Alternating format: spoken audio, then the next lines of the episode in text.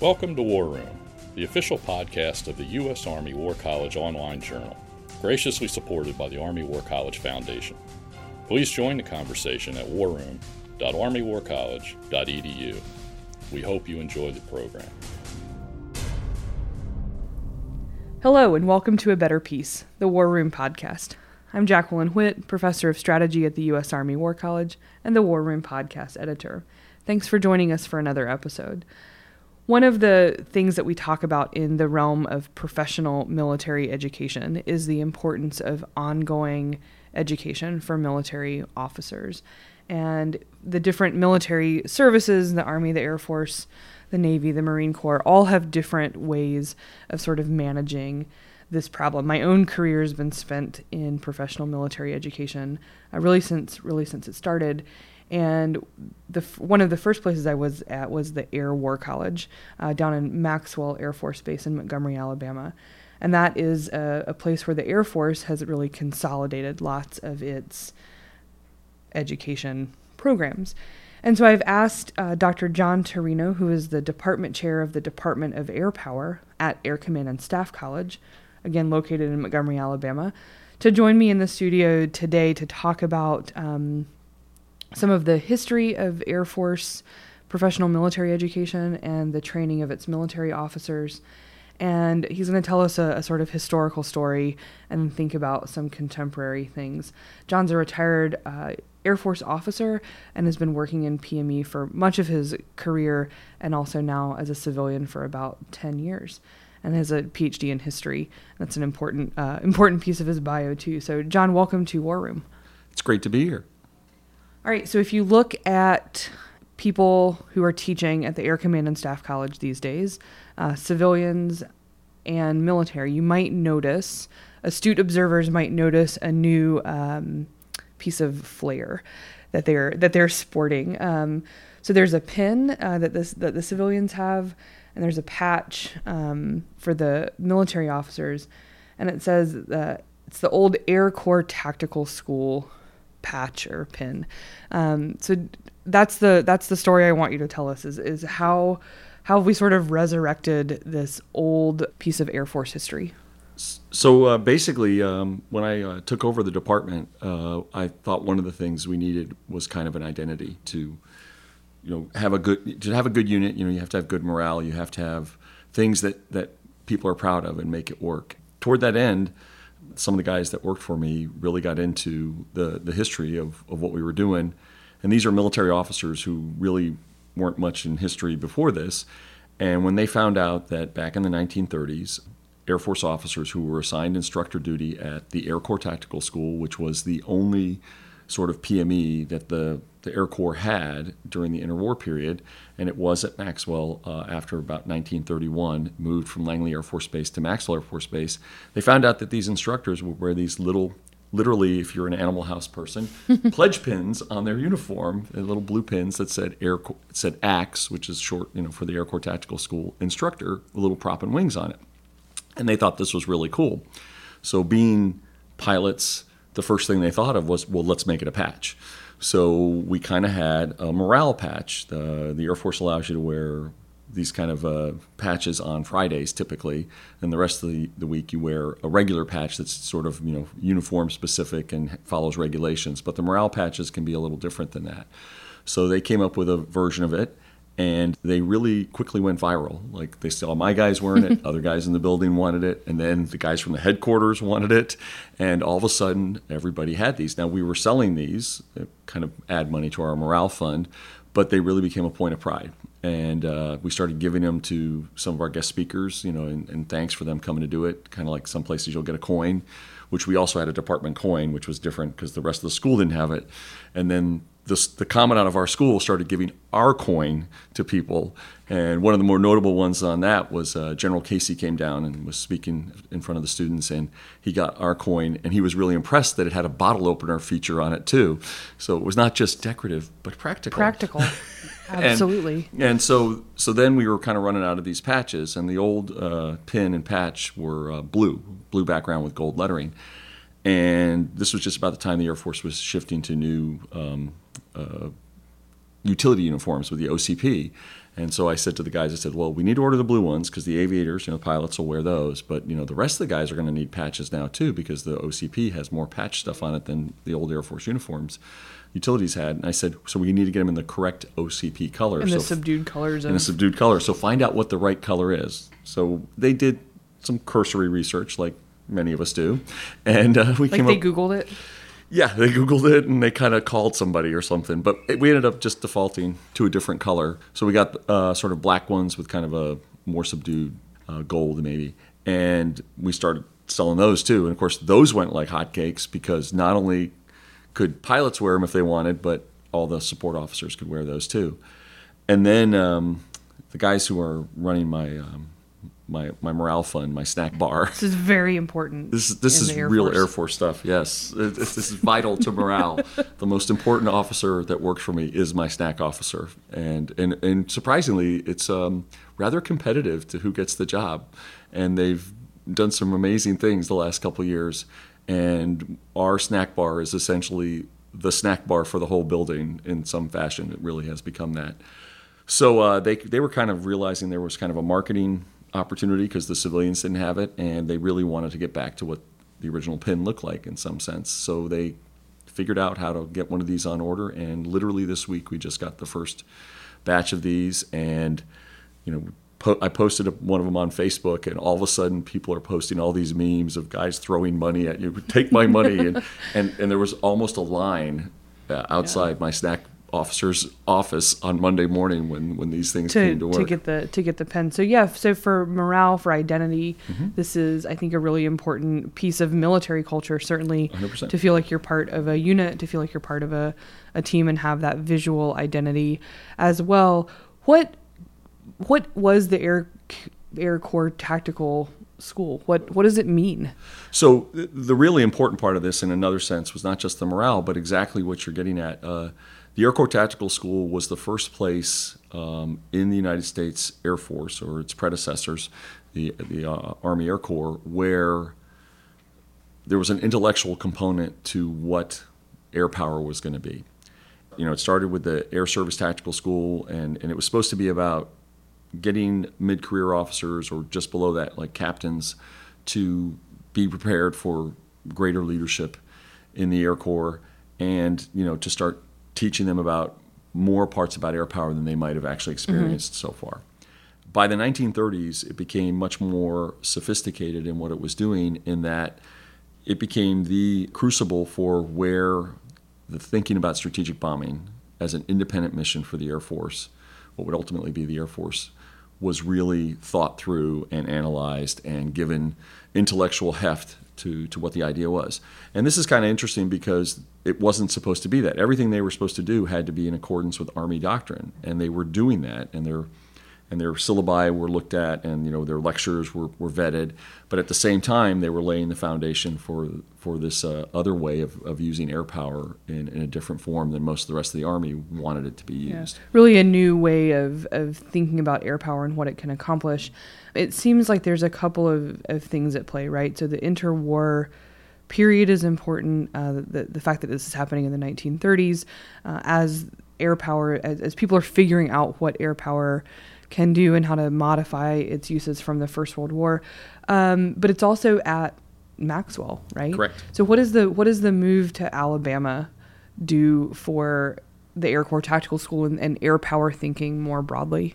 So uh, I would say there's a couple things that happened because of that. So uh, originally it was at Langley Air Force Base, which is still a premier Air Force base for United States Air Force even until today.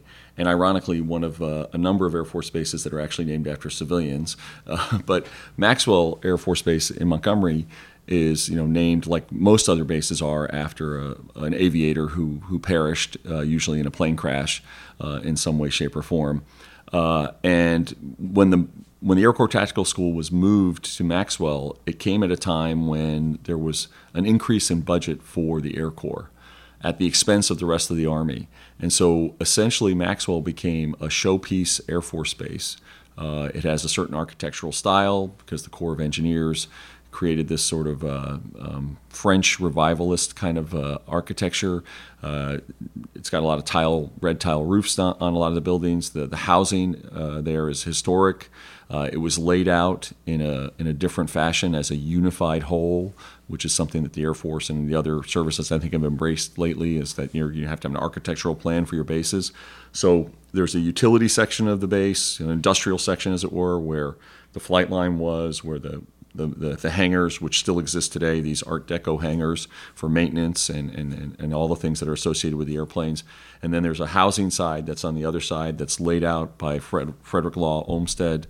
Uh, inspired architecture, so it's very green and it's designed to be like a parkway. And in between is where the Air Corps Tactical School was put uh, in what in the building that is now the base headquarters. And so what you did was you ended up gathering all the best officers in the Air Corps uh, this was a feather in your cap to go down there and mm-hmm. be on the faculty. You, you, had to go through as a student. Um, the statistics out of World War II are something like um, of say 500 the 500 top generals in the Air Corps, um, virtually all of them. You know, we're talking like 495 uh, went through um, the, the, Air Corps Tactical School at one point. Um, and so, you know, my, stat, my stats are probably a little off just coming off the top of my head, but, you know, they're, they're pretty close. close. to that. Yeah, close enough for government work, as it were. So, um, so it gives you an idea of the impact that the school had. And uh, a lot of historians uh, who've looked at, you know, the development of the Air Force and strategic bombing, they tend to focus on the fact that this was the, the main thing that was going on at uh, Maxwell at the time was thinking about how to do mm-hmm. the industrial web theory of strategic bombing right. that is unique to American air power. When I think about Maxwell and living in Alabama, um, it even when I was there in you know 2012 to 2016, uh, it's not the easiest place to get to. It feels a little bit more isolated uh, certainly from the DC area, certainly from like the churn of the Pentagon and, and other places. And so it's not as close as Carlisle. It's not as close or as Langley. As Langley. Mm-hmm. And so do you, do you think that matters? Is it is it actually isolated from some of the other things that are happening? Uh, so I think, in some sense, that that may have been almost intentional when it was first established. You know that, that there there were political factors that were involved in it. Uh, Lister Hill, who was a famous uh, senator, ultimately a senator from Alabama. Uh, this was sort of his baby, getting the base there and the, and the money that flowed and the jobs that came with that mm-hmm. in the 30s. Um, and I think there was a sense, you know, let's put these guys a little further away from the rest yeah. of, of, Washington, even though, you know, Leavenworth was sort of the centerpiece for Army right. schooling at the time, and it's much further away. Uh, from Washington than, than even Maxwell is. But there was, I think, a, a, counterpoint to this, which is the the sense that air power you know, aviation was going to close distances and unite unite mm-hmm. people even closer. So, you know, getting to Maxwell by air on a direct flight is really not that hard in, in a sense. And the irony today is that until very recently, we didn't have direct, direct commercial flight. flights from Montgomery to, yeah. to Washington, D.C., but now we do. And it actually has shrunk the distance uh, incredibly in the time. And it allows us even to get speakers more readily because it right. used to be it's like a two day thing to come to Maxwell. Yeah, it, was, it was, in fact, you could, I, we would joke that you could get to London from New York faster than you could get to, to Montgomery. Um, but this is so. I mean, the, the, but this continues to be one of the Maxwell continues to be a sort of intellectual home for for the Air Force uh, for generating ideas about air power, for thinking about um, the role of the Air Force within national security and national defense. Um, at the same time, the role of professional military education in the Air Force and within the services more broadly, like the the role of the command and staff colleges, of the war colleges, um, is is changing, and we we don't see the same uh, maybe prestige attached to instructing at, at PME institutions. Um, there's all sorts of opinions about why that is and, and what we might do to to change it. Do you do you how would you envision um, sort of Maxwell in its current I guess it, its current sort of conception and iteration um, contributing to intellectual and professional development within the Air Force? So um, Maxwell as a whole has a very vital role right now. Um, the, the, the current Secretary of the Air Force, Heather Wilson, has a PhD.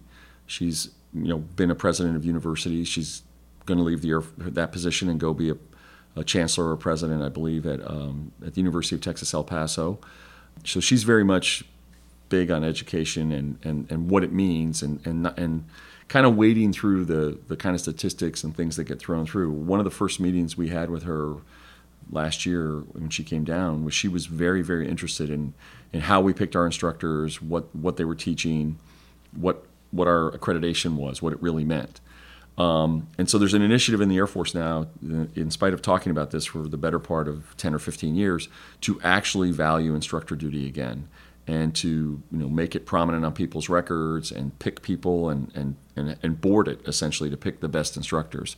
And we're kind of uh, at the Air Command Staff College on the leading edge of that in one sense, but the rest of Maxwell is kind of a, a part of that. So the current Air, Air University Commander General Cotton um, recognizes that it's been very difficult to get people to Maxwell because of the geographic issues. There's lots of problems with public education in the city of Montgomery.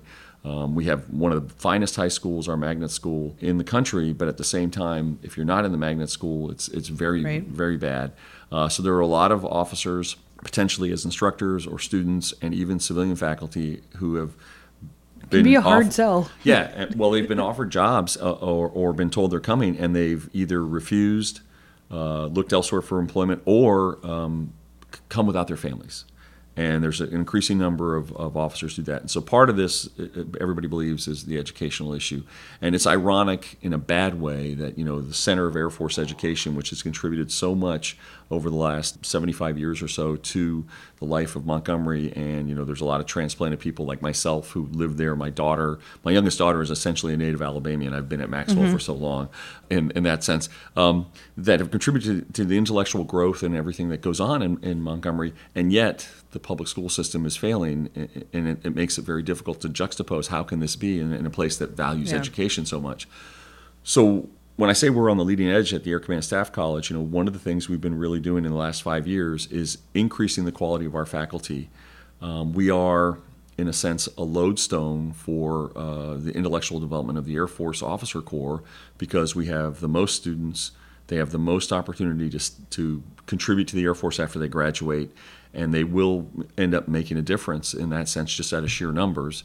And if the quality is there, then it can really enhance that difference they can make. Whereas the War College, you know, is, is a little smaller, and the statistics are about 30 to 50 percent of them are gone, after, you know, retired yeah. after three years. They're, yeah, they're much. It's much later in their careers. It's a really different, uh, really different environment. Exactly. Um, different and, missions, different different student population so I, I I've loved working in PME. I think there's really exciting work happening. Um, the, the, students are interesting. They're not that different sometimes from students everywhere else. But what are some of the what are some of the sort of exciting things that you're seeing within within PME and within your your world? So so the most exciting things you know at our particular school that are permeating out through the rest of uh, of the Air Force educational establishment at Maxwell. Um, higher quality faculty. We have we've been on a push to uh, hire much more qualified civilian faculty, so we have a lot more PhDs. Uh, my favorite phrase to describe this is we are not your commander's Air Command Staff College. Um, we have real rigor in our curriculum. We have real instructors. One of the things that we've we've done uh, in the last few years is we've created a course where most of our courses uh, involve some level of faculty development because part of our mission is to take Air Force officers and turn them into instructors and to help them develop intellectually too. And that requires uh, a lot of the, a lot of faculty development to get them ready to teach these kind of courses. Well, when you have, uh, as we do now, about 50% of our faculty are civilian PhDs, we can take advantage of that, and we have courses, core courses that are taught only by PhDs. So there's no faculty development for that because this is essentially what those of us who've gotten those degrees were trained to do. Just like at a regular mm-hmm. you know, graduate school or, or, or, undergraduate program, we would go and develop the syllabus and go teach the course. Right. And we wouldn't need all the kinds of uh, support mechanisms that we have for people who are just learning as they're doing it. So that's made a big difference in terms of uh, what the students expect from what we do.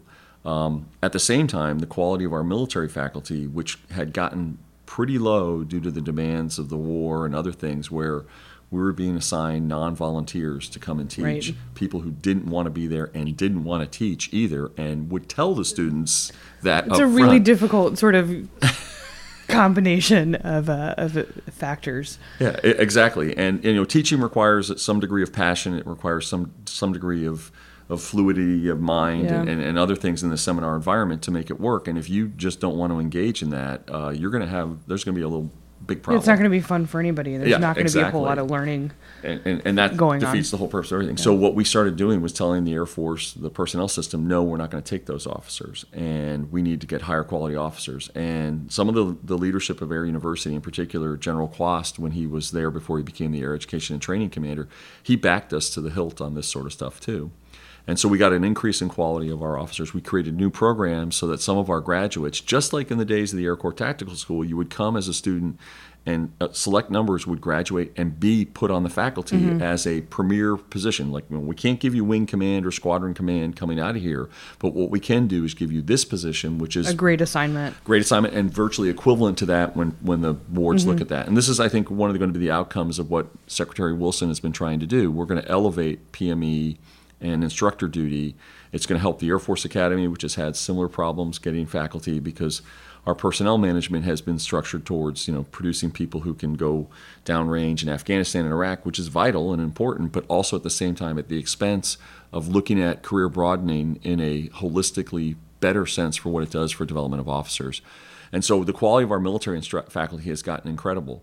So about five, six years ago, I had no rated officers in my department. So we're supposed to teach air power, and we have nobody who flies or had flown aircraft in, in, in the Air Force. And you know, this is a minor point in one sense, but a major point for credibility.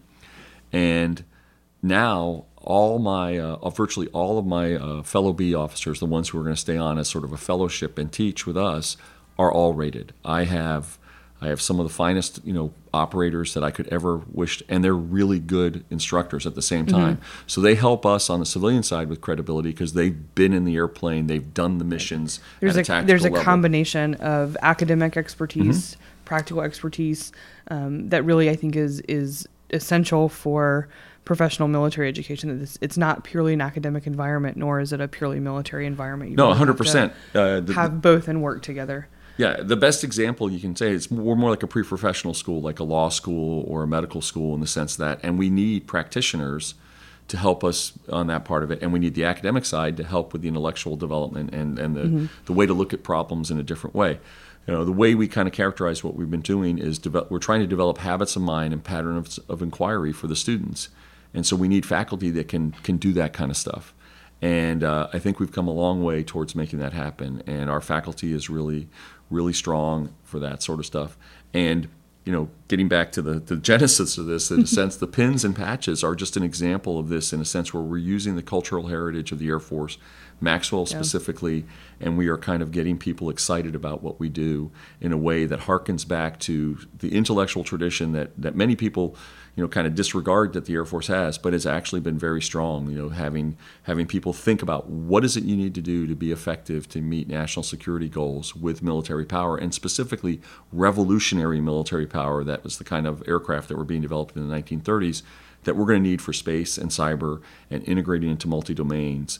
That, that, that are going to be essential for us to be successful in, in the conflicts of the future that hopefully we won't have to do, but we've got to be prepared for. and that that space um, of professional military education of space set aside time set aside for professional intellectual development is is really critical um, both for professionalization but also for coming up with new ideas uh, new ways of of thinking about American national security about defense about the military enterprise uh, John thanks so much for joining us on War Room fellow kindred spirit in the PME world. Um, and I'll have to talk to you about getting one of these uh, very special pins. Maybe I can. Oh, definitely. There's one coming to you. All right. All right. Thanks so much. Thank you. If you've enjoyed this podcast and want to hear even more great content, subscribe to A Better Peace, the War Room Podcast, at iTunes, Google Play, or your favorite subscription service. And that concludes our program. Thank you for listening. The views expressed in this podcast reflect those of the speakers and do not necessarily reflect the views, policies, or positions of the U.S. Army or the Department of Defense. Let us know what you think. Provide us your feedback, comments, or suggestions through our webpage at warroom.armywarcollege.edu. And have a great day.